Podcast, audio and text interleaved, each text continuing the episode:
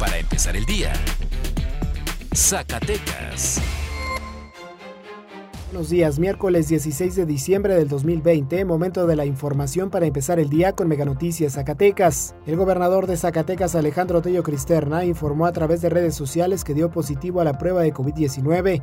Por lo anterior, dijo que seguirá los protocolos sanitarios correspondientes y atenderá sus responsabilidades desde casa, pues se mantendrá en aislamiento domiciliario.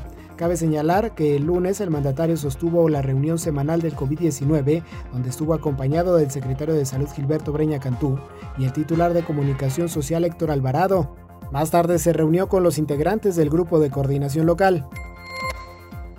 Integrantes de la organización Sindicato Independiente de Trabajadores del Estado de Zacatecas instalaron un plantón a las afueras del Palacio Nacional sobre la plancha del Zócalo de la Ciudad de México a fin de entregar un documento dirigido al presidente Andrés Manuel López Obrador y al titular de la Unidad de Inteligencia Financiera, Santiago Nieto acerca de la falta de atención del gobierno del estado para el incremento salarial a trabajadores miembros de su organización, despidos injustificados y presuntas irregularidades financieras.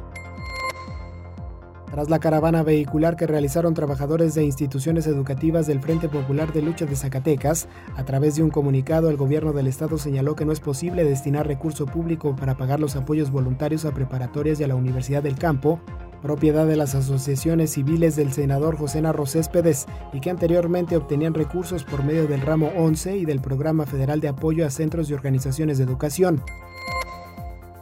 Militantes zacatecanos instalaron un plantón a las afueras de la sede nacional de Morena en la Ciudad de México con el fin de exigir un proceso legal y justo en la elección de quien será el candidato a gobernador de Zacatecas. Los inconformes advirtieron que la expedición de resultados no fue cumplida en tiempo y forma como lo planteó la convocatoria y que habría de haberse publicado el pasado 9 de diciembre. Cabe señalar que tras una reunión del dirigente estatal Fernando Arteaga con Mario Delgado, dirigente nacional de Morena, se acordó realizar nuevamente la encuesta de elección de los cinco aspirantes a la candidatura a gobernador. La diputada Alma Gloria Dávila Luébano propuso ante la legislatura del Estado la creación del municipio número 59 del Estado de Zacatecas, el municipio de Tacualeche.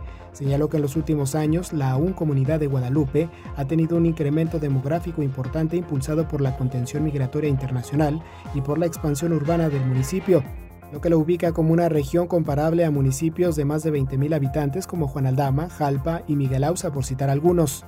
Ahora usted ya está bien informado para empezar el día con Mega Noticias Zacatecas.